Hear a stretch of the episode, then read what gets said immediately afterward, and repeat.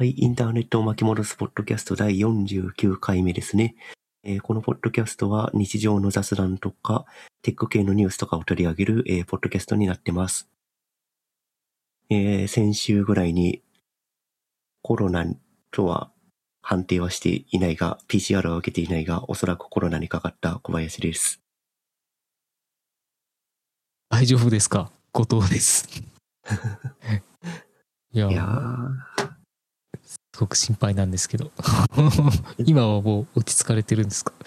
今はもう、先週の3連休、まあ、1日有給取ったから4連休だったんだけど、うんうんうん。木曜日かな？木曜日に体調悪くなり始めて、金曜日の15日に高熱、39度の高熱が出て、うんうんうんうん。まあ17日の日曜日には、ほぼ治、寛解したみたいな感じですね。ああ。今は、もうあれですか？通常通りに戻ってますか？まあなんか若干喉がまだ痛いかなっていう感じはするけど、まあでも基本、まあなん、特に生活に支障がない状態にはなってます。うんうんああ、高熱が出るとね、やっぱり若干こう引きずりますよね。その後そう。ね。うん。いやー、なんかいろいろ発見がたくさんありましたよ。身をもって。ん。ココアがちゃんと動いてるとか。ああ。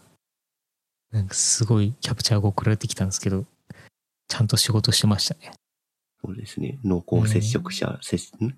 接触時間かな？が、うんなん。か350分ですみたいなの表示されてましたね。もうどんだけいたんでしょうね。っていうぐわらいかんないです。周りに。わかんないですうんいやー、恐ろしいですね。ちょっと、どれぐらいでしたっけ ?2 万人ぐらい行ったんでしたっけ？昨日、そうですね。昨日発表で確か2万人感染者、東京の感染者がああ。2万人超えてましたね。いや、本当に、こう、周りからバンバン聞こえてくるんですよね。コロナが出た、コロナが出たって。で、まあ、こんなにめちゃくちゃ暑いんですけど、皆さんすごく律儀にマスクしてるので、あの、それでも広がるんだっていうことに逆にびっくりしていて、あのもう防ぎようないんじゃないかっていう気がしますよね。うん。もうワクチン打って自衛するしかないですね。うん。多分、まあ自分はもうワクチン3回打ってたんで、はいはいはいそ。の、そこまで重症化しなかったんだろうと思ってますけど、うん。ワクチンの副反応より楽でしたよ。実際。めちゃくちゃ皮肉な話ですけどね。いやー、免疫つける方がきついっていう。まあね。実際、まあ、うん。打ってなかったらどれぐらいきつかったかっていうのは、ね、計測しようがないんで、うん、確かに。打っていたっていうことを信じるしかない。打っていたからこうなったっていうことを信じるしかないっていう状状況ですけど。うんそうですね。確かに、その、まあ、インフルエンザでも予防接種を打っておくと、あの、実際になってから、回復後の後遺症が結構軽くなったなと思ってて、かつて予防接種打たずに、えーなった時が結構重くて、めっちゃくちゃその後の後遺症が。なんか、うん1ヶ月ぐらい咳が止まらんみたいな感じだったんですよね。で、予防接種打ってからなった時は、結構その、なんていうんですか、後遺症がすごく軽くて、まあ1週間ぐらいで大体全開したみたいな、なんかそんな感じだったんで、まあ、やっぱりその免疫って大事なんだなって思いますね。なんで、うん。そのうち4回目の通知が来るかもって話出てますけど、うんうん。まあ、いいワクチン4回目の通知来たらちゃんと皆さん打ちましょ そうっすね。大事ですね。う。大事です。はい。まあ、お大事にされてください。はい。なんかはい気をつけます。いろいろと気をつけます。はい。そうですね。じゃあまあ、孤島の近況としては、ちょっとあれなんですよね。最近オーディオインターフェースを買い替えたんですけど、お音が良くなってる？なってます、やっぱ。とまだなってる、うん。なってる感は出てますよ。ああ。なんかね、あのーずっと7年ぐらいネイティブインストゥルメンツ、ネイス、違う違う違う、えっ、と、スタインバーグの、えー、オーディオインターフェースをずっと使ってたんですけど、あのちょっとそれを、から買い替えたんですよ、最近新しいの。で、ユニバーサルオーディオっていう、なんかまあ、その、音響機器メーカーでは結構有名なとこなんですけど、なんかまあそこの、えー、ボルトっていうインターフェースに変えたんですね。でこれちょっとどういう特徴があるかっていうと、えっと、なんかこう、マイクの入力のところに、その基本的にこうマイクの音をその増幅させたりとか、その性能を引き出すためにマイクプリアンプっていうのがついてるんですけど、うんなんかそれが若干その、なんですかね、そのユニバーサルオーディオの歴代の機材かなんかをなんかシミュレートしたものがなんかついてるらしくて、基本的にこうマイク挿しただけでなんとなく音が良くなるみたいな、なんかそういう感じになってるらしいっていうことを、えー読みました。で、なおかつ、その、声の音量レベル、ちっちゃい声と大きい声の音量レベルをなんとなく揃えてくれるコンプレッサーっていうのがついていて、そう大抵こういうのって後工程でつけることが多いんですけど、これを最初から入れておくと、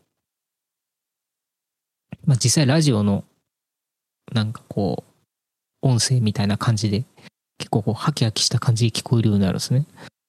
うんそう、っていうのがついていたので、まあせっかくこういうポッドキャストもやってますし、たまにこうギターつないだりとかもするので、そういうのにも役に立ったりするかなと思って買い替えたんですけど、まあ満足度レベル的にはかなり高いですね。かコンプレッサーめっちゃしっかりしてる感出てますよ。なんかやっぱりこう、ハキハキしますよね。うん。なんか音の小さいところが全部持ち上げてる感はすごい伝わってきます。うんうんうんうんそうそう。まあこれがあると、自分みたいな聞き取りにくい声質の人でも若干こう、聞き取りやすくなるのかなと思って、ちょっとこれから使っていこうかなって感じですね。いいっすね。はい。ちなみに、やっぱ何より見た目、はい。うんはいはいいはい。おくらなんですか？別にそんな高くなくて、うんどうなのかな？いくらだったか？なえー、っと、えー、っと、サウンドハウス。入力はマイクとマイクがなんかえっとね、ツー、ツー、ツーラインとか？2ラインですね。あの、基本的にマイクが2本刺さるイコール、うんえーステレオにできるっていう感じなので、まあ最大の入力は2つしかなくて、えー、なんだ、アウト？音のアウトはそんなにないですね。その普通にスピーカー2個に出せて、あとはヘッドホン端子がついてるぐらいのすごくシンプルなやつです。で今調べたんですけど、だいたい4万円ぐらいなんですけど、でもうん自分買った時もうちょっと安かった気がする。値上がりしたかもしれないです。PC への入力は USB とか？あ、USB です。USB-C で刺さるので、あ、の C で刺さるんだ。うん、それはすごい。すごい楽です。で特になんかドライバーとか入れ入れなくても、もう挿すだけで使えるんで、非常にうん手軽で良いですよ。いいっていう感じなんで、まあ何より見た目がよ良いので、個人的に非常に気に気に入ってますっていう。いいっすね。はい。割とでか、でかかったりするんですか ?MacBook よりでかい感じですか？ええ全然全然。あの、サイズ的にはどうかな？まあお弁当箱ぐらいですかね。お弁当箱にもいろいろあるんですけど、まあ、やっぱよくあるオーディオインターフェース、ちっちゃいオーディオインターフェースぐらいの。そうそう、それぐらいですね。なんで、えーめっちゃ、あの、コンパクトかつ、左右に木の板がついてて、ちょっと高級感があります。いいね、おしゃれだ。うん、おしゃれなんですよ。なんか結構オーディオインターフェースってね、あんまかっこいいものがなくて、なんか所有欲が満たされるものがあんまりなかったんですけど、うんまあ、これはちょっと個人的には非常に気に入ってます。うん。っていうような感じで。ですね。マイクははい変えて、変えてないんだよね。書いてないです。ので、同じマイクでインターフェースを変えるとこんなに変わるっていうことがよくわかりました。すごい。うん。自分もコンデンサーマイクじゃなくてちゃんとしたマイクとオーディオインターフェース買うかな。ね、コンデンサーマイク、ん？今使ってるやつ USB 接続かなんかですか？あ、USB のブルーの、うんうんあの、イああ、エティのはいはいはい。多分、USB マイク、あ、コンデンサーマイクだったら多分音質はめちゃくちゃいいと思うんで、多分そのままで良いと思うんですけど、なんか、なんでしょうね。すでにマイク持ってるとか、なんかギターつなげたいとか、なんかそういうのがあるなら、それなりにやっぱこう、入力の質が高いインターフェースに変えた方が良いかもしれないです。あとはあれか、あの、外付けのスピーカーに音出したいとか、なんかそういうのがあるならうん、やっぱりオーディオインターフェース良くした方が、明らかにノイズが減ったりとかするんで、おすすめですよ。でも残念ながら、今言われたギターとかスピーカーとかっていうのは全く自分は興味ないとこなんで、このままの USB マイクでいきます。了解しました。あー、でもあとおすすめポイントとしては、ヘッドホンはい、はい。の出力が良くなると思います。ヘッドホンはヘッドホンアンプ今手元にあるんで、あ、あるんですね。じゃあ、問題ないです。なんかそういったものをこう、一個にまとめたのが、オーディオインターフェースだと思ってもらえば、いいのでなるほど。う、うんっんうんていう感じなんで、ちょっとこのオーディオインターフェースはかなり沼なんですよね。う んえ高いもの、なんかうん。な何台も持ってたりするんですか？一応歴代4、4、今4代目ですかね。4代目で、うーんと、なんかかつては FireWire っていう IEEE っていうインターフェースがあったじゃないですか。あの、はい。名前だけは聞いてうます。ん。あの、なんていうんですか。なんかちょっと、こう四角なんですけど、台形っぽいやつね。そう、台形っぽいやつ。そうそう。で、それで、まあ、つなぐやつだったんですけど、まあ、かつて、その IEEE が転送速度が速かったんですよね、インターフェースとして。っうんていうのがあって、なんか、こう、ハードディスクとかのストレージとかに使われたりとか、えー、あとオーディオインターフェースとかに使われたりっていうのが結構プロ用途として結構使われてて、でもまあもう最近 USB 自体がめっちゃ速くなっちゃったんで、なんかもう完全に死滅したんですけど、まあかつては、あの、Apple も IEEE を押していたんですよね。で、まあその IEEE のオーディオインターフェースをまず一番最初使ってました、昔。で、その頃は自作 PC だったんで、FireWire のボード、PCI ボードかなんかを増設して、うんそこにぶっ刺してましたね。そう。で、まあ、まずそこで音質がめっちゃ良くなったことに感動して。で、まあ、それ以降は、えっ、と、まあ、その入力のインターフェース、IEEE の消滅とともに、全的に USB に切り替わってしまったっていうのと、あとそんなに音楽作らなくなったんで、すごく手軽なインターフェースでいいやと思って、ずっとこのさっきのスタインバーグっていう、あの、入門のインターフェースを使ってたんですけどうん、まあやっぱり音質的にあんまり、その、なんていうんですかね、その、最初に使ってたやつに比べると、やっぱどうしても落ちちゃうんですけど、まあ普通に使えるからいっかぐらいな感じでずっと使ってて。で、まあ3代目は、えーこれはまあ今もあの使ってるんですけど、これはあの、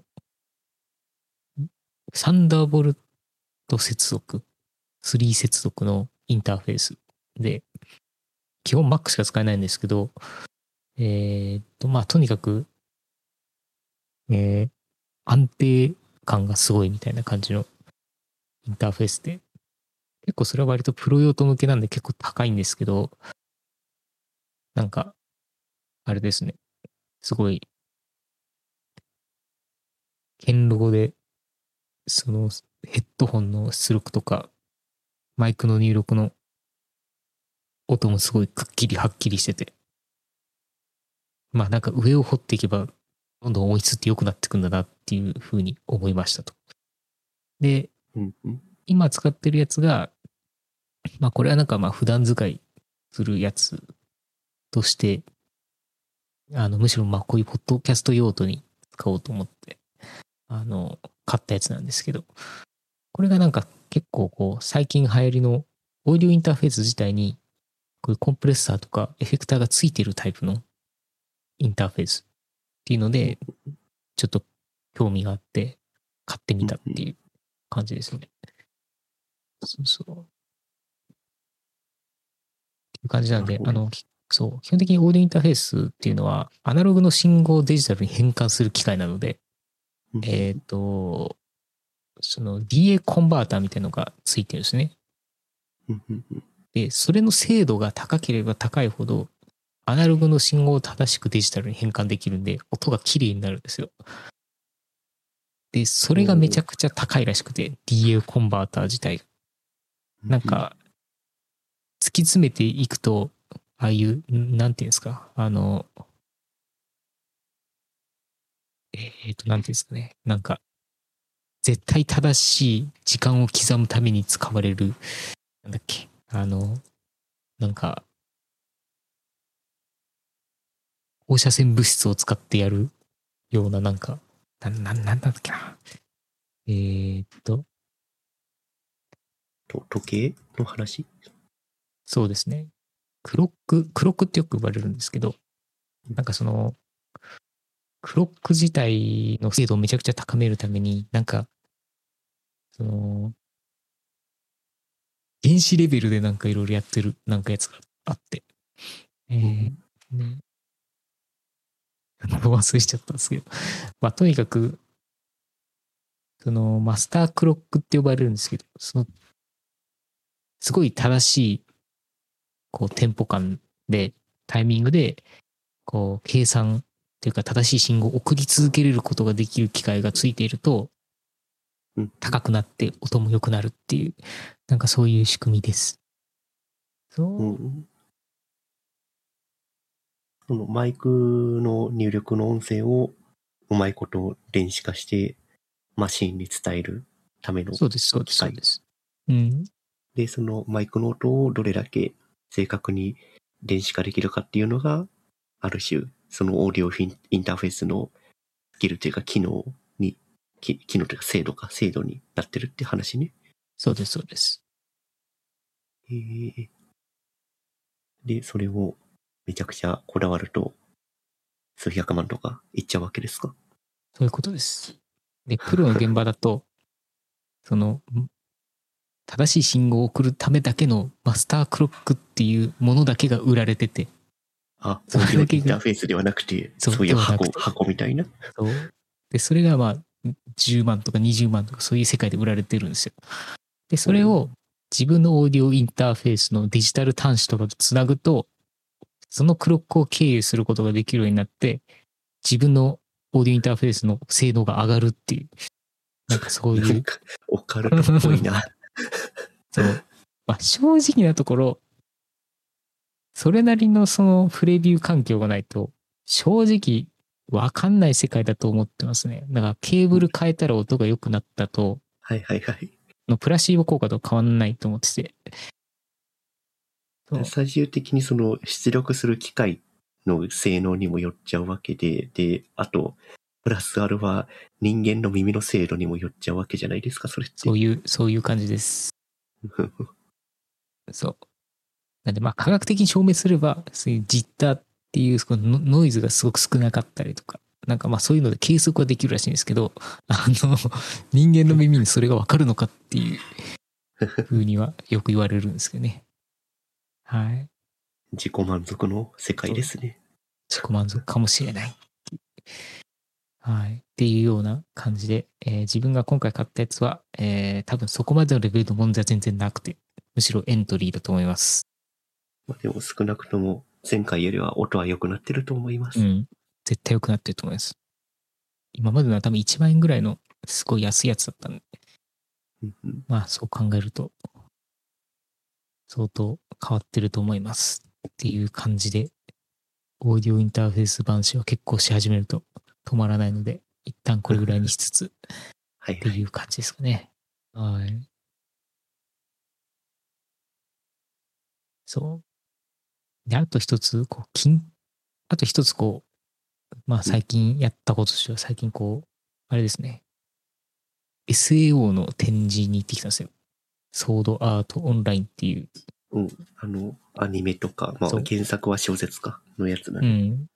そうそう。ちょうどこう、ね、あの、自分の知り合いが、あの、展示の、まあ、あの、展示のこうサイン計画というか、そういったものにちょっと関わっていて。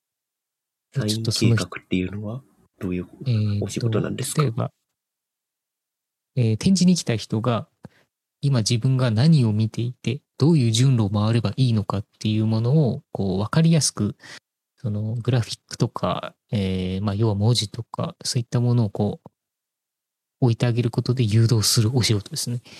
よくあるのは、まあ、ピクトグラムとか、トイレここですとか、えーここ写真 OK です、ダメですとかっていうのを、こうわ、そういったグラフィックを作ったりとかするんですけど、まあ、ちょっとそういうことを知り合いがやられていたんで、ちょっとその人の仕事を見に行ってきました。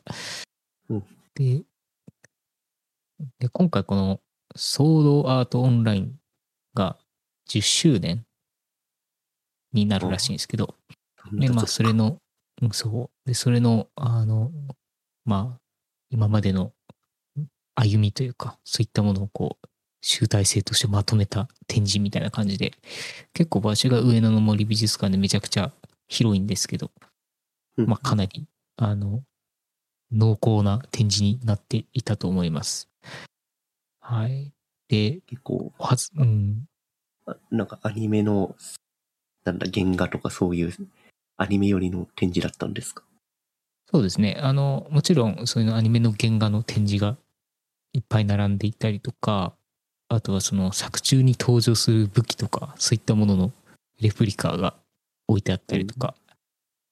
で、あとはね、えーっと、あと面白かったのが、えーっと、ソーダアートオンラインって、要はこう、ゲームの世界なんですよね。しかもこれが、こう、VR というか、えーこういう感じの設定で作られているので、あの、結構その、VR におけるゲームのインターフェースとの展示みたいなものが、コーナーがあったんですよ。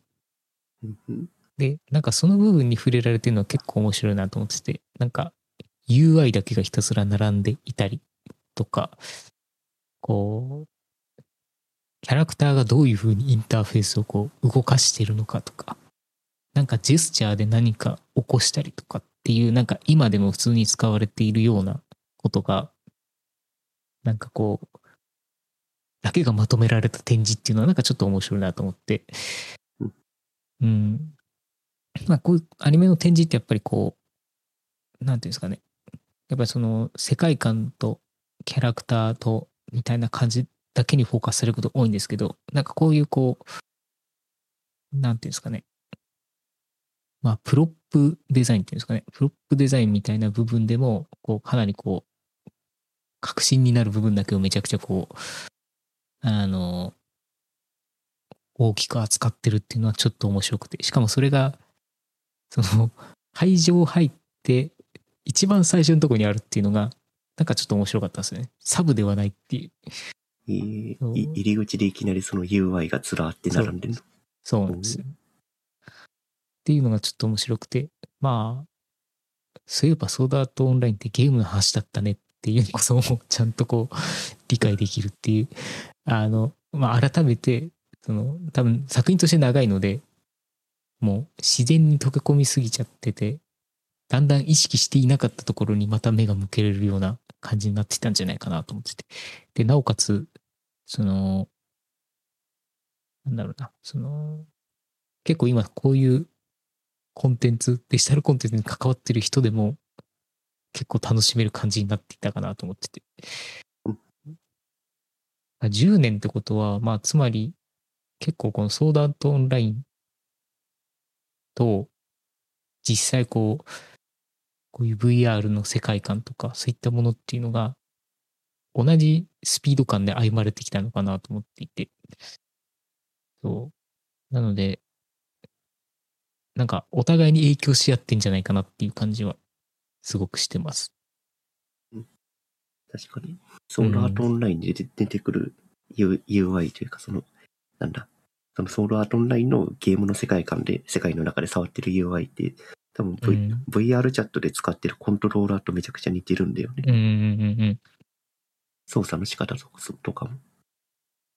多分、影響を受けてんじゃないですかね。うんうん、そう、っていう感じがするので、なんか、相当影響を与えてるっていう話は、まあちょうどその展示のね、あのディレクションしてる人に聞いたんですけど、そう、だから、まあ、本当にこう、ソードアートオンラインの存在っていうのは、現代における、ね、その、ゲームの体験の中に結構影響を及ぼしているらしいっていうことです。うん。ソードアートオンラインってもともとはテキストコンテンツだから、なんか、ソードアートオンラインが書いたというよりは、ソードアートオンラインのアニメが書いたっていう感じだ、ね。確かに確かに。もともとあれ、あれですか、こう、本ですよね。ラ、ラ、ラノベ？ライトの、そう、もともとライトノベルですね。じゃあまあその世界観を、えー、まあこのアニメーション作る人たちでめっちゃ拡張して、なおかつ、なんかそれをこうより現実的に定着させた結果、えー、それにインスパイアを受けたクリエイターたちが、今の現実にそれを反映していったっていう、なんかまあそういう流れが見えるので、なんか面白いですね。うん。なんか、想像というか、クリエイトななんだろう、実際に必要とされていなかった現場の UI が実際に VR 空間っていうものが出てきたら、その UI をそのまま流用してしまうっていうのはなんか面白い話だね。うそうなんですよね。ただのフィクションなんで、別に、あの、ね、賑やかしのためっていうふうに思思われるんですけど、が割とすごいしっかりしていて、UI として。あの、やっぱこう見た目のその賑やかし感は、やっぱりそういうエンタメ感あるんですけど、コアにあるその UI の機能としては、ちゃんとしてるんですよね。すごい。そうだからちゃんとこう、こう破綻しないデザインになってるっていうのが、まず結構面白くて。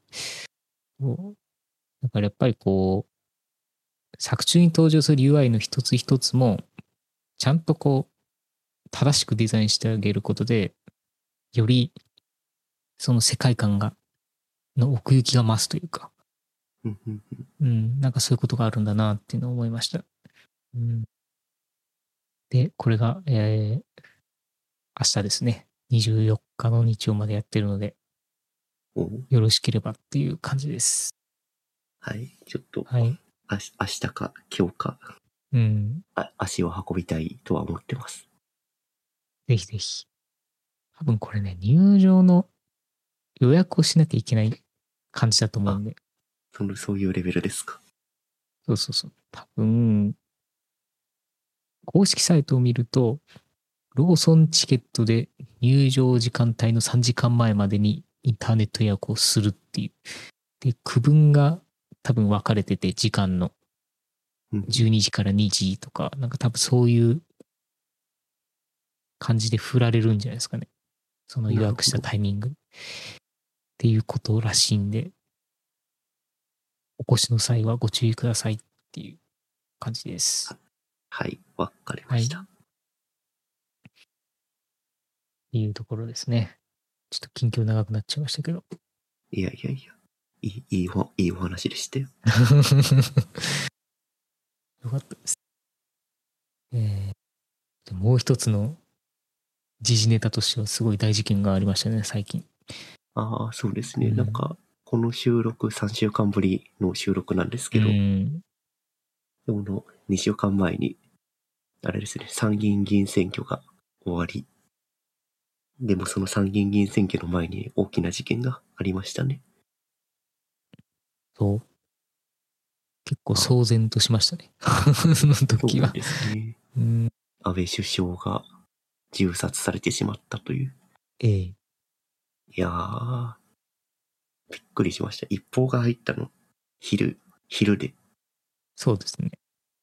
でその時ちょうど会社に出社してたんですよ。その金曜日はうん。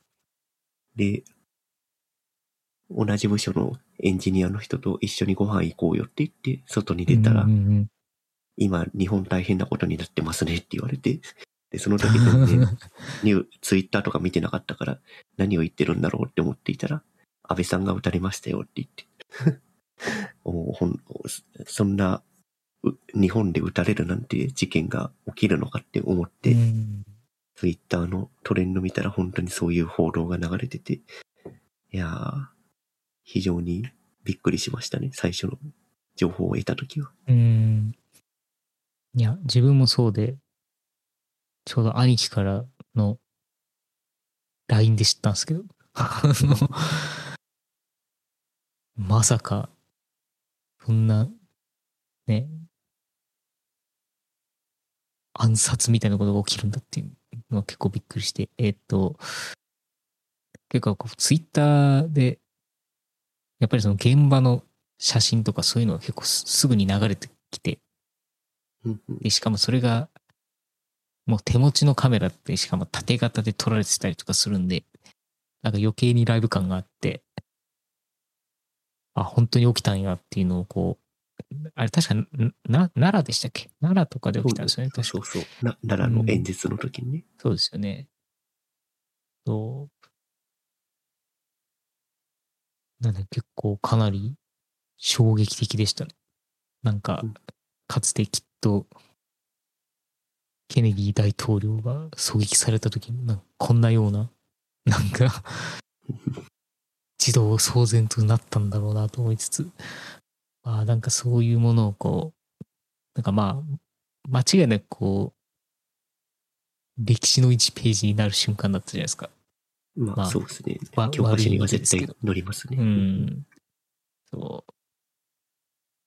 う。っていう感じで、まあ結構、インパクトがでかかったっすね。うんうんあね。まあ、そんな中で、いろいろと、その事件に付随する形で変なニュースとかもなんか起きてましたね。一番気になったのが、あのー安倍さんの、えっ、と、まあ、治療を対応、治療の対応をしていた奈良県立医大病院に、すごいクレームが殺到しているっていうニュースがデマだったっていう、そういうとんでもないニュースとかもありましたね。これ、何なんですかね？わかんない。これ、うん。その、まあ、一番の問題は、奈良医大病院にクレームが入りまくっていますよっていうのを、うん。記事を書いた人が一番問題だとは思うんですが、うんうんなんでそんな記事を、記事、記事の出典元がちょっと辿れなかったんだけど、うん。なんでそんな記事を書いてしまったんだろうっていうのは非常に疑問ですね。まあ、単純にアクセス数増やして広告収入を得るためとか、なんかそういう感じのために利用してるっていうことなんですか？まあ、おそらくそうなんでしょうね。うん。で、なんか、アクセスとか PV 稼げるんだったら、何書いてもいいのかっていう話にはなっちゃうんで。そうそう。確結構この辺のか問題はね、うん。かこのクレーム殺到の記事書いたの中日新聞だったんじゃなかったかな。中日？そう、我々我々の地元で我すけど。々の、我々の地元じゃないですか。うん。確か、確かそんな気がする。変じゃないですか。でも今、中日新聞の記者だって実際にあれなんですか、こう、取材した上で書いたりとかではなく、結構そういうネットニュースのあれから記事化するみたいなことも全然あるんですか？なんか、その制度怖いっす。どうなんですかね、そういううんレベルの、そういうレベルの低い記者が中日新聞にいるっていうとちょっと悲しくなってきちゃいますけど。確かに。まあ、いくらスピード感がね、必要とか、特ダネが必要だからっつって、さすがにやっぱちょっとこう、ね、裏が取れてない上でっていうのはちょっとね、危険ですよね。うーんか。まあ、中中日スポーツがやらかしてたっぽいですね。ああ、まあ、スポーツニュースはな勝手な偏見ですけど、まあやっぱり、うん。まあね、でもやっぱこう、新聞とか、基本的に今もう紙で読むというよりは、普通にもうネットニュースでみんな消費してると思うんで、まあそんなとこ、そういうところで、嫌でも PV 数が伸びてるものとか、なんかそういうものって嫌でもレコメンドされてくるじゃないですか。なので、そういう時に、こういうデマが混ざってると、超危ないですよね。うん、そうですね。うん。で、みんなそれ見て、ちょっとこうヘッドラインをちらっと見ただけで、こう、なんとからしいよみたいな感じで、なんか言っちゃうじゃないですか。で、それですごい、なんか、広がっちゃうみたいな感じなんで、ね、あたかもそれが事実かのように。そう。めっちゃ怖いんですよね。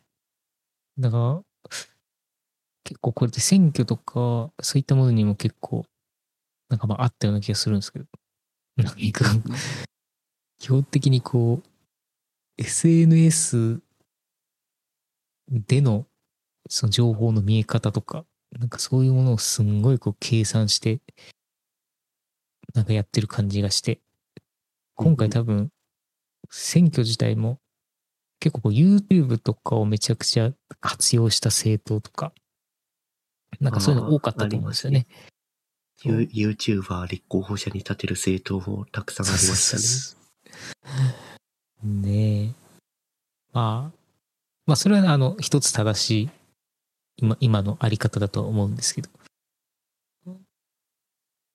ね。ただまあ、うーん、こう手軽にこう据え、なんか情報を据えちゃうものだけに依存しちゃってる現代人は、ちょっとそれだけ信じすぎるにはちょっと危険だなっていうふうには思いますけど、だからツイッターとか YouTube だけの情報を生としてしまうと、ちょっと非常に危険なんじゃないかって思いつつ、毎度。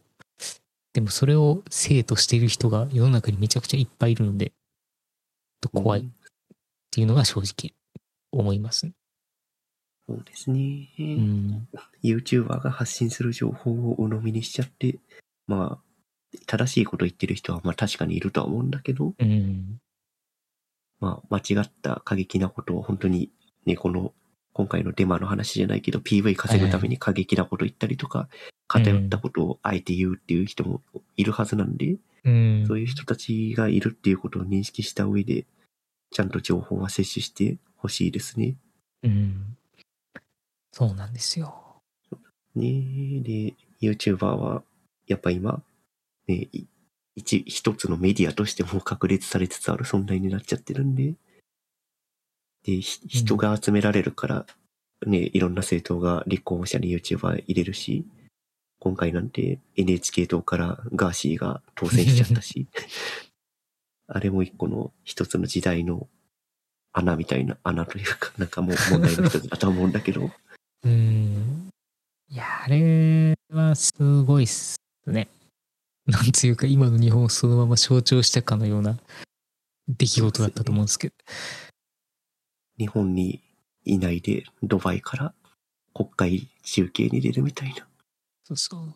帰国すると逮捕されるかもしれないからみたいな感じでしたっけ？なんか。一応なんか、うん YouTuber の光から、光るか光るから詐欺で訴えられてるんだよね、確か。うんうんそうそうそう。なんかちょっと読みましたけど、なんかそういうことがあるっていう。うーん。いや、わかんないですけど、みんな面白がって投票したんですか？わかんない。なんかこう、いう感じの？そんなうん国会で芸能人とか国会議員の暴露話されても、全然国が良くなるとは思わないので、そうそう。なんか、本当に謎だったんですよね。うん。まあでも一つのハイライトでしたね、あれもね。まあ、今回のそうですね。うん。まあ、一時的なものだと思いますけど、ええ。そう思います。それは NHK 党から、あれですね、F、FC2 の創創立者も立候補してましたね。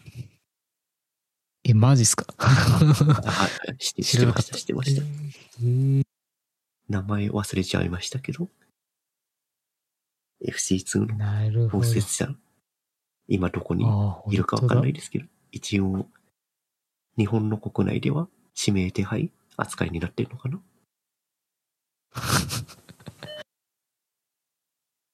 かなかですよね。当だそうそう。なかなかですよね。うん。サーバーで、ん？なんだ。まあ、いろいろ、あれな、すいません、裏で。うんと、今、多分、宅配が来てしまった。はい、えー大丈夫です。インターホンの音はしっかり入ってましたけど。入ってましたよね。うん。そう。何の話だったっけ？あ、そうか。まあ FC2 はあれですよね。いろいろあれなものを、やっぱり、いろいろ出しすぎて。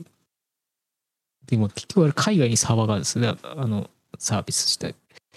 海外にサーバーあるから別に日本国内向け、日本語のサービスを日本国内向けに提供しているっていう体にはなってるんで、うーん、なるほど。まあ、相当、あれだと思いますけど、なんかすごいですね。NHK と。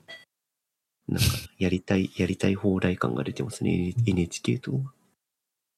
いや、本当に。いやー、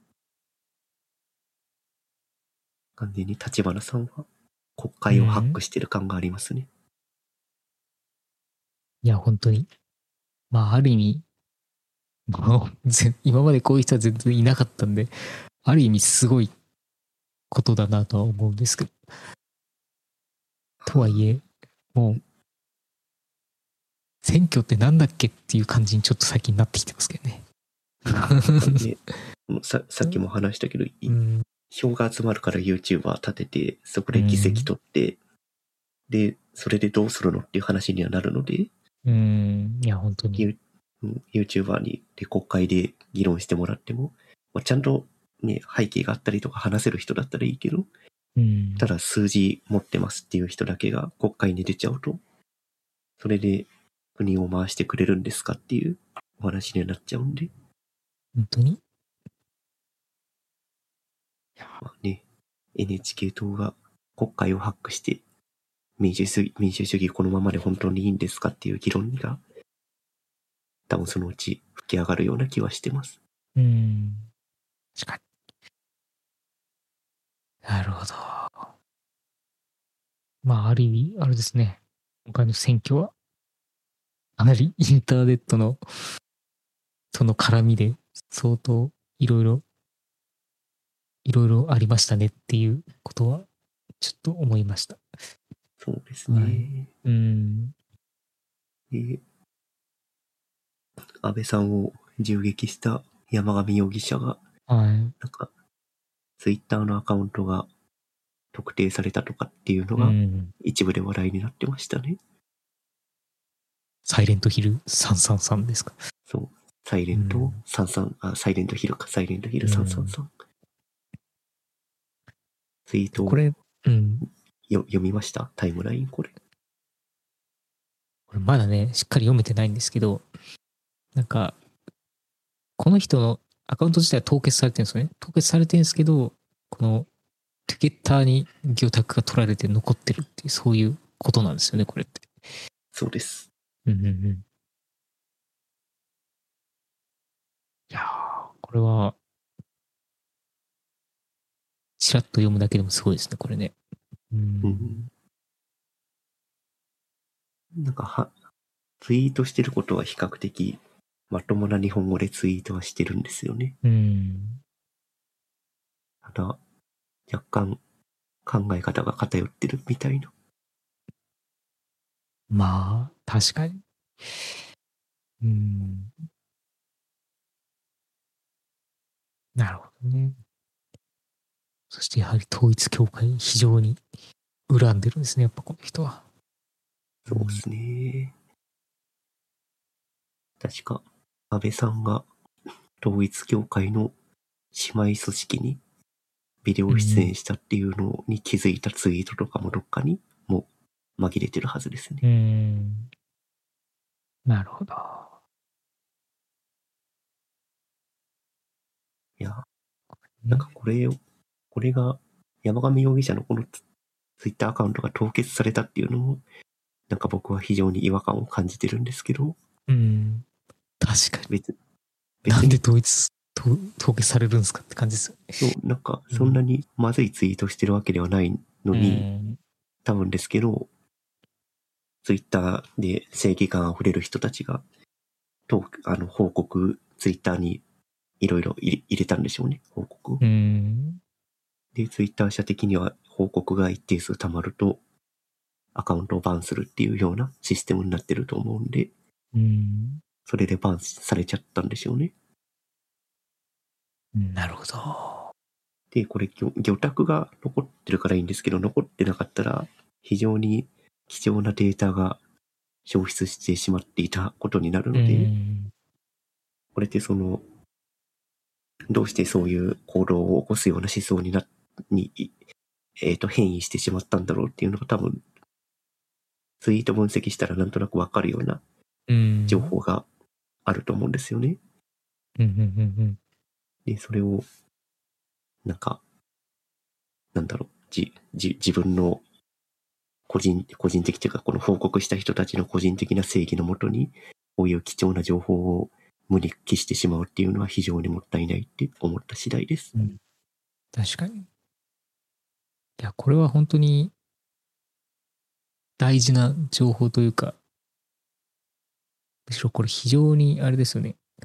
あの、この人、この人のどういう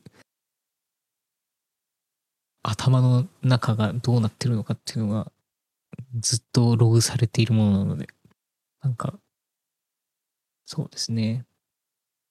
そもそもインターネット的になんかそういうことが行われちゃうっていうのが、なんか、ちょっとおかしいですよね。うん。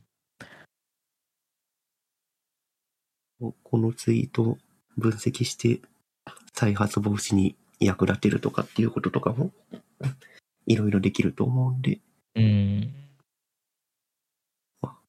確かに。うん。貴重なデータなんで、どっかの誰かがいい感じに分析してくれることを願ってますけど。うん AI とかで図わせて、なんか分析するじゃないですか。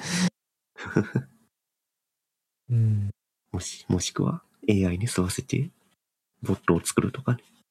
ああ、サイレントヒルボット。そうそう。うん。確かに。まあね、なんか、こう。うん。うん。なんかこう、よくインターネットとかで出てくる、こう、ね、陰謀論とか、そういう都市伝説みたいな、なんかそういったものが、なんか、一つ、現実になった感がなんか、あったなっていうふうにちょっと思っていて。うん。なんか結構、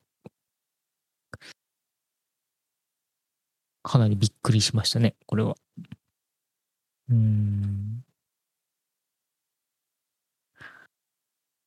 インターネット上で、こう、なんだろう、安倍、安倍が安倍がとかって言ってた人たちはいはいはい。本当に行動を起こしてしまうと、こういう事件とかになっちゃうんですかね。うん。そういうことですかね。うん。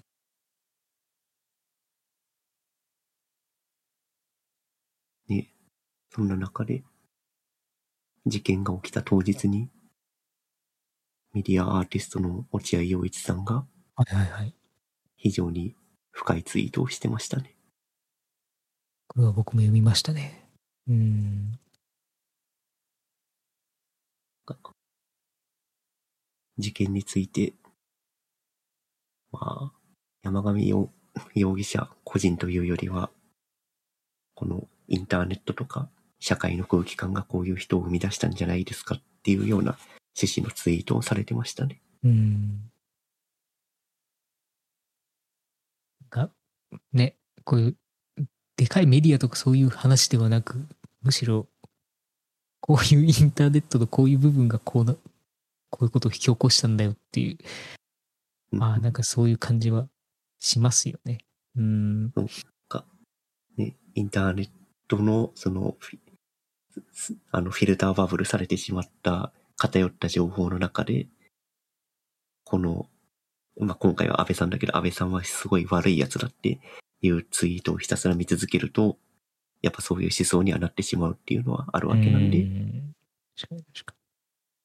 で、そこでそういう思想を垂れ流していたツイッターのアカウントの人たちは、多少は責任を感じた方がいいですっていうに。話ですね。うん。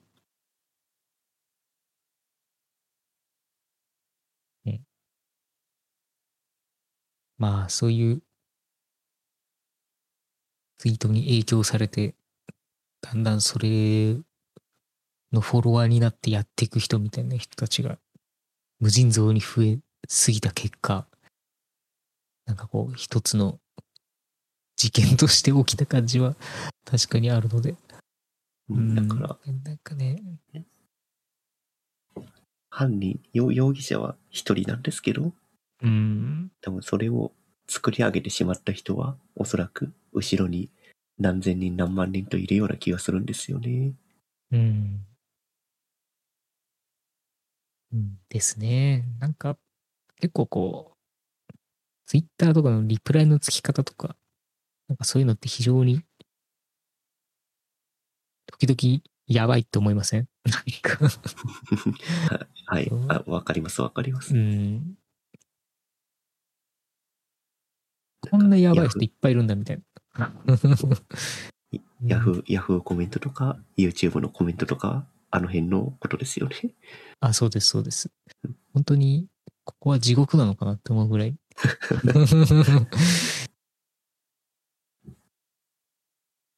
なんか本当に、うん、な、な、なんでしょうかね。なんか、頭、あーどんな、なんだろう、考え方の回路がちょっと飛躍しすぎてる人が、で、それをネタでやってるのか本気でやってるのかっていうのは、インターネット上だとわかんないので、うん。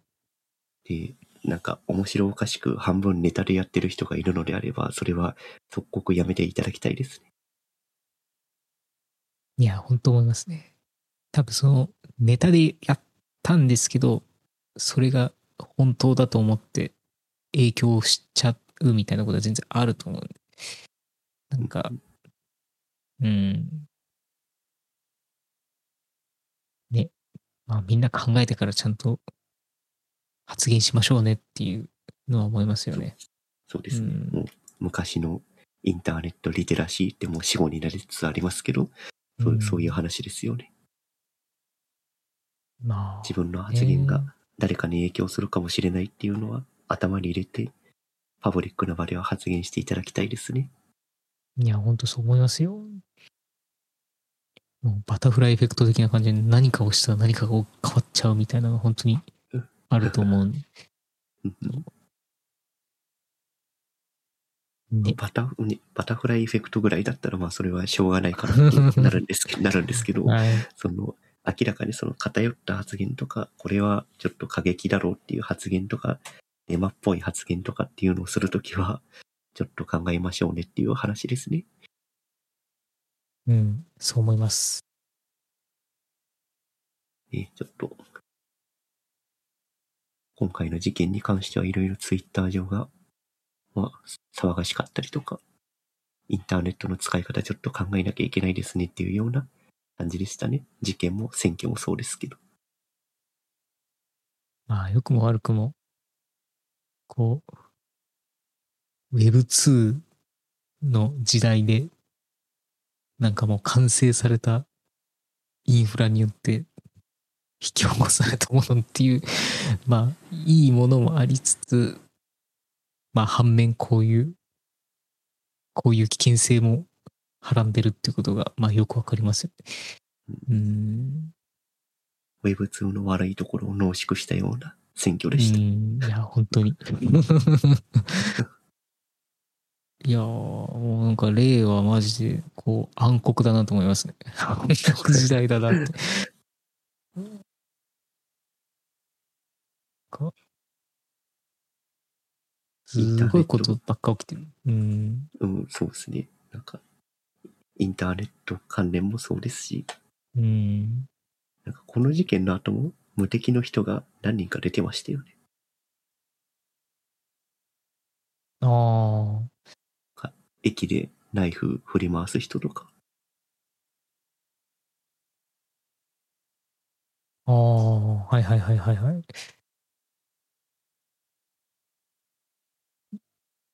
なるほど。日本、うん、日本の治安が非常によろしくない方向に動いている感じはしますね。まあ、確かになんかまあいろいろありましたね。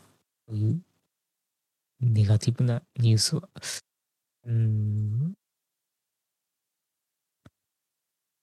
えー、なんかこう、平和ボケしすぎてるっていう、まあ、ベースがあるので、やっぱこういうことが起きた時の、まあ、間違いない、間違いなく弱さが、まあ、露呈したと思うんですけど、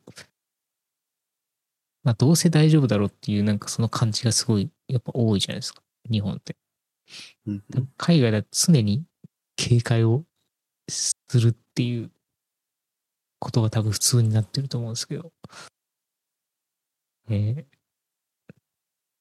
気をつけねばならんですよ。なんか、やっぱりリスクとして、そういうものが起こり得る環境はたくさんあるので、うんうん。まあ、今回もなんか SP の人の対応がよよろしくなかったとか、まあそもそもその安倍さんのこの演説の場所が前日ぐらいに急遽決まって、で、SP の警備とかが手薄になってたっていう問題とかもあったりしましたけど、うん、なんかその急遽決まって警護とかよく、いやけ警護ちゃんとできるかどうかわからんけど、まあうん。大丈夫だろうっていう感じで、え演説を決行しちゃったんですかね、もしかしたら。まあ、かもしれないですね。まあ、日本らしい感じはしますけど。うんんだから、日本だから大丈夫だろうっていう気持ちが、こういう事件を生み出す隙にはなってるような気はしますね、確かに。うん。確かに。まあ、またね、やっぱこう、うんまた奈良でやるっていうことの、もうまあ一つあったんでしょうけど、うんまた都内だったら話が違ったかもしれないですけど、多分圧倒的に人の量も全然違うと思うので、うん多分確かに。東京で同じことが起きたら、もっと、うーん何、何十倍ぐらいの人の数が間違いなくいたと思うなんかまあ話は違っただろうなと思うんですけど。そうですね。で、うん演説した駅も確か山上容疑者の住んでるとこから2駅ぐらいしか離れてなかったっていう話なんで、それもまた、ね、ああとちょっと不運だったなっていうのはありますね。ああ皮肉にもそんな近かったんですね。まあちょっといろいろ悪いことが重なった結果のこの事件でしたね。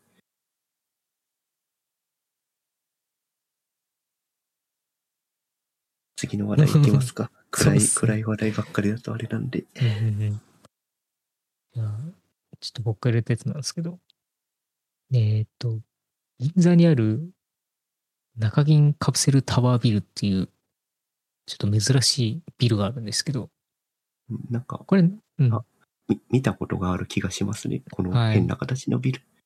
そうそう。これ結構すごく、まあ銀座のアイコンみたいになってて、あの、結構日本の、まあなんていうんですかね、その、近代建築の中でもかなりこう、ね、あの、まあ歴史のある建物で、まあこう世界的建築家のこう、黒川紀章さんって人が設計したんですけど、これ結構面白いのが、その、なんかこう、躯体を作って、なんかそこにこう、部屋を仕切ってみたいな、そういう考えじゃなくて、えっ、と、部屋自体を一つのユニット、多分これ、まあ、要要は、まあ、プレハブ小屋みたいな状態の一箱を、なんかこう、たくさんポコポコとこう、くっつけて建物にするっていう、なんかそういう思想で作られてて、まあ、本当にそのカプセルっていう言葉の通り、カプセルが組み合わさってできてる。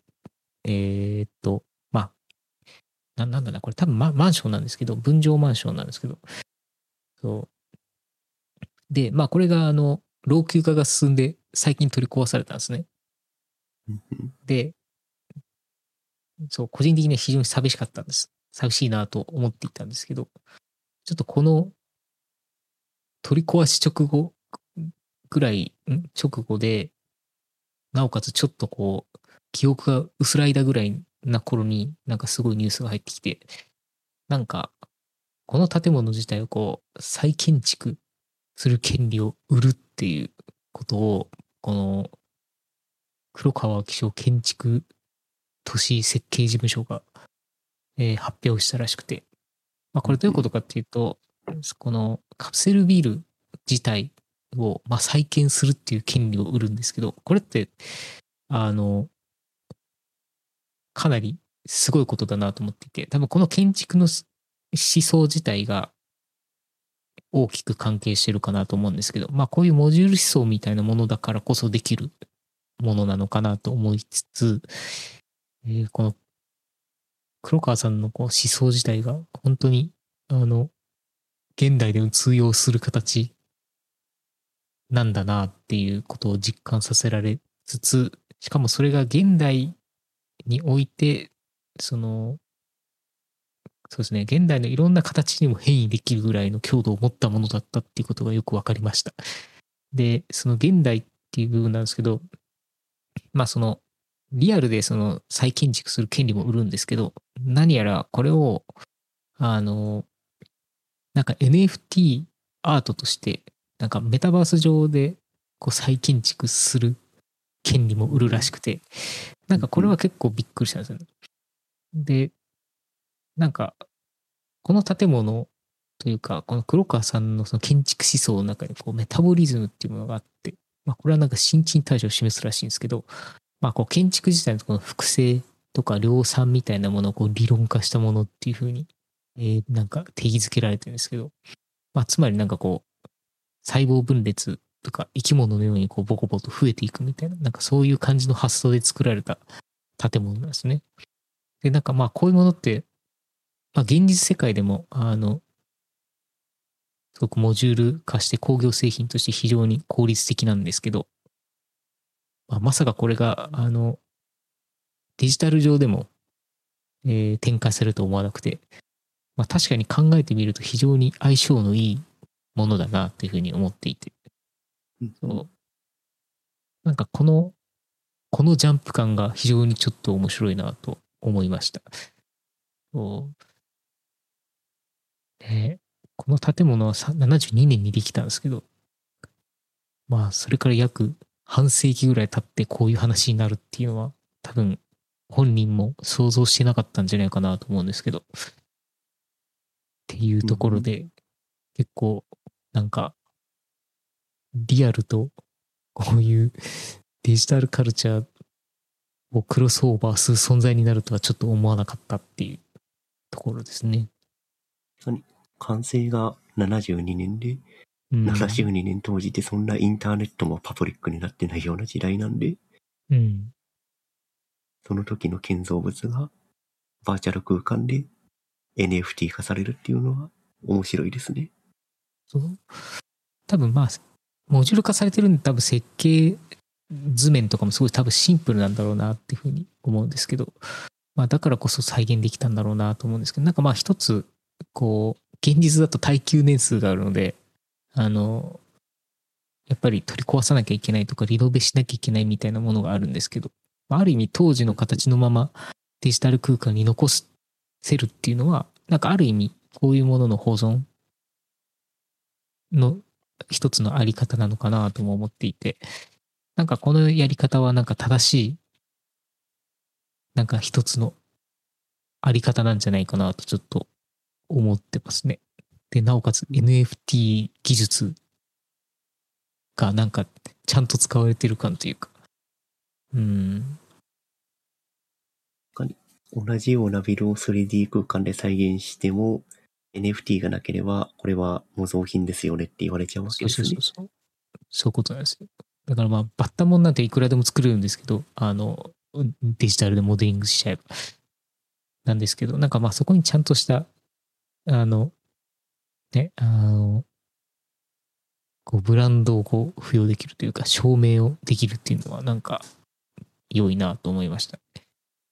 うん、これメタバース空間には、同じ、現実のものと同じようなビルを作れるっていう権利なのかな？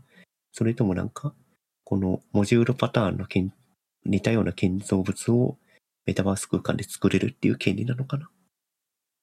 ちょっとわかんないんですけど、まあ自分の予想ですけど、まあ、この黒川さんの思想を、あの、そのまま反映するのであれば、多分このカプセル単位で何やってもいいよっていう感じじゃないかなって個人的には思ってるんですね。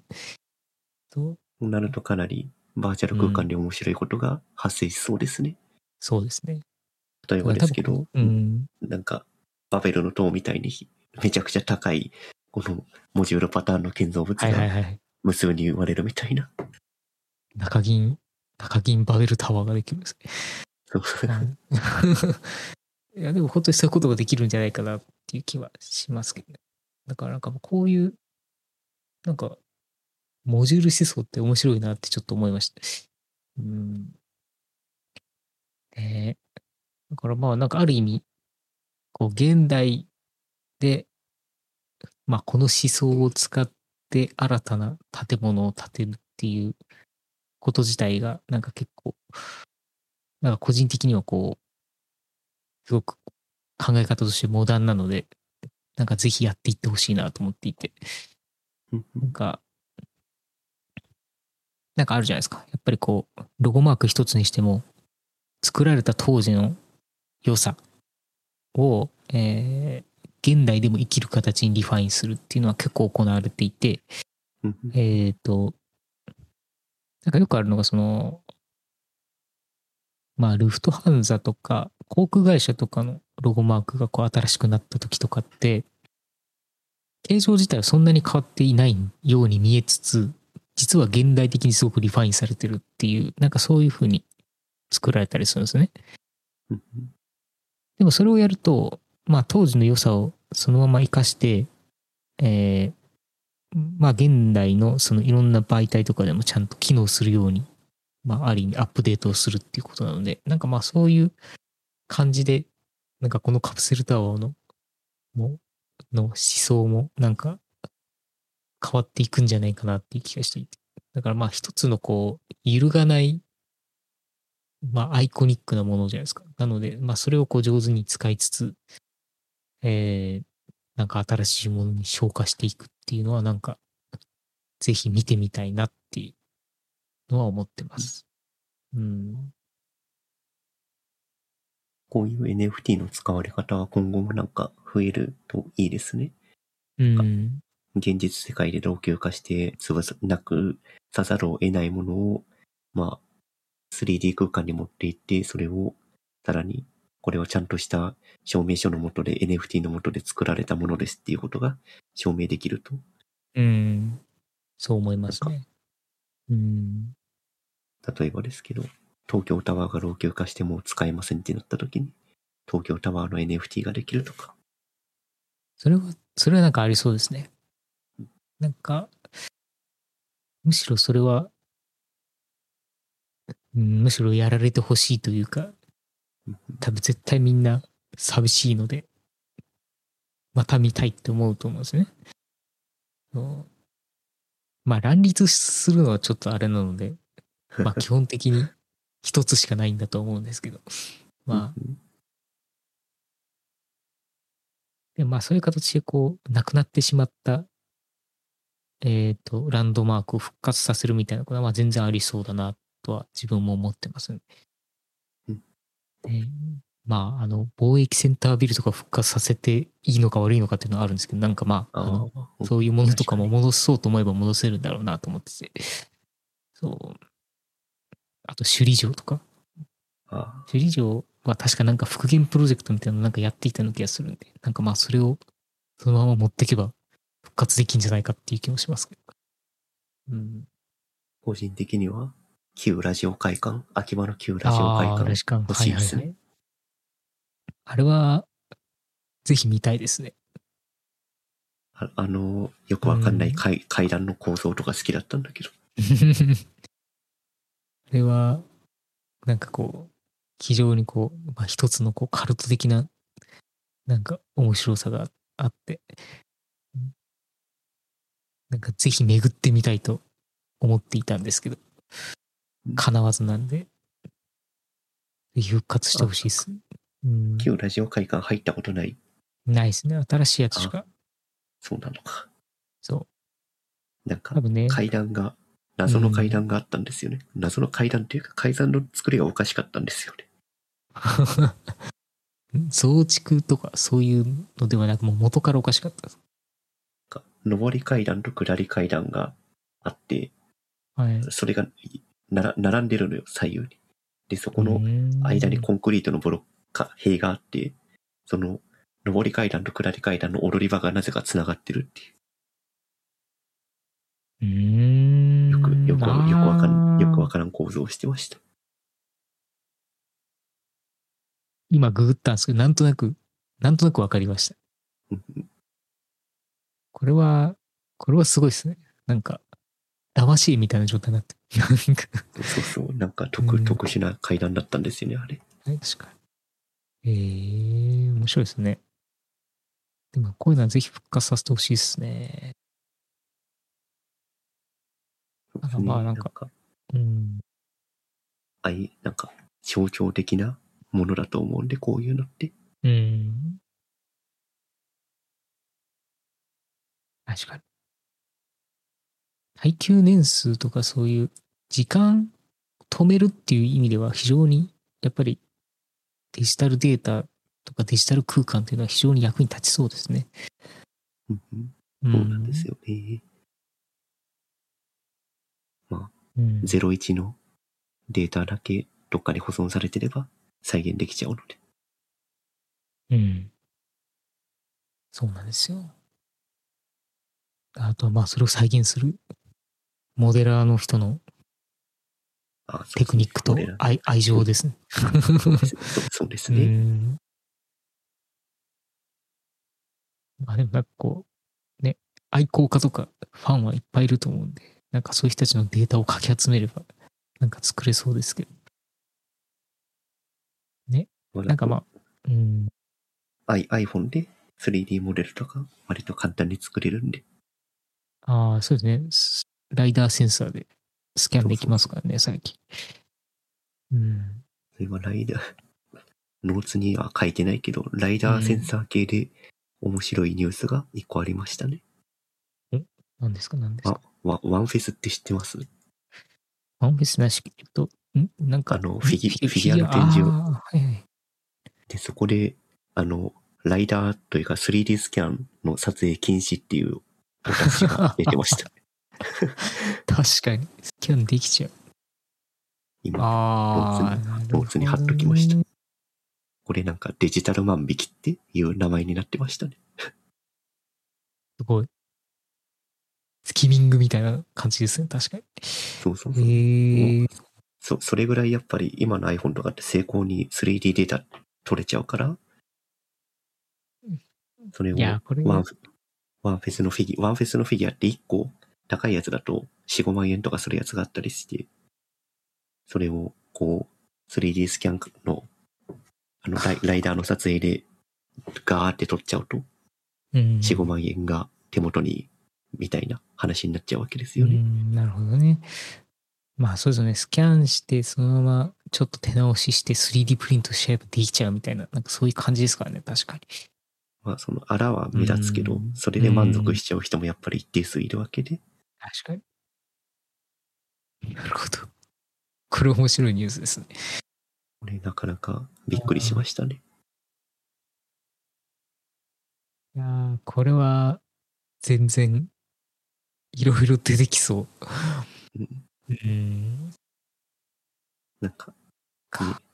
ツツールが進化すると、よくわかんない犯罪も出てくるっていう。今、今までは想像もしなかったような犯罪みたいなことが出てくるって話ですね。やっぱ悪い方向にハックすると、なんか、何か変わりますね、毎回。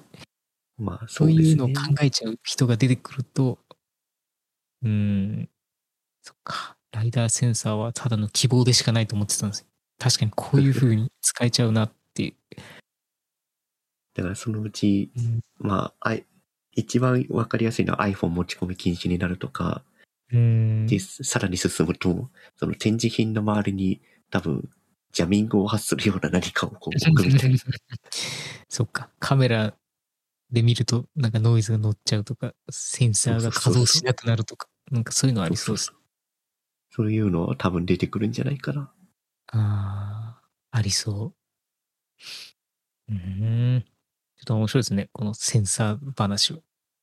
確かに面白い。面白いです。まあ、下手したらカメラで盗撮するとかではなく、むしろセンサーで、あの、そのまま盗撮されるっていうのはなんかありそうですもんね。なんか、カメラは簡単に規制できても、こういうセンサーって、パッと見わかんないんで、確かに出し出しっぱなしなんで。うん。なるほどね。まあ、ライダーセンサーというか、まあ、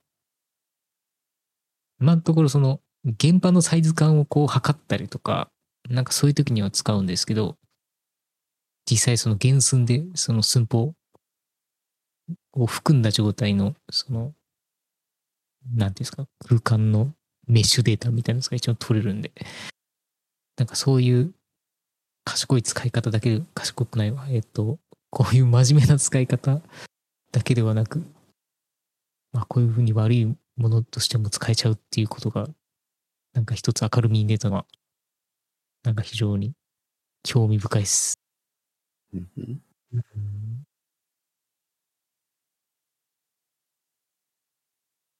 ああそんなとこですかね。うんうん、そうですね。結構いろいろ話しちゃいましたけど。まあ、暗いニュースもありましたけど、うん。明るい、明るい過去のニュースは、まあ、新しい技術の話もしたんで、うんうんうん。ですね。久々3週間ぶりの、あれでしたね。そうですね。まあ、うん3週間でしたけど、まあ、大きいニュースは本当に話した安倍首相の話が大きすぎたんで、他のニュースが若干霞んでる感はありましたね。うん確かに。じゃあまた次回、はい。まあ、今度はセンセーショナルな事件がないことを祈りつつ、次回また収録しましょう。はい。平和にテックの話をしたい？そうですね。次回平、平和を祈りながら、はい。また次回お願いします。はい。お願いします。はい。お疲れ様でした。はい、お疲れ様でした。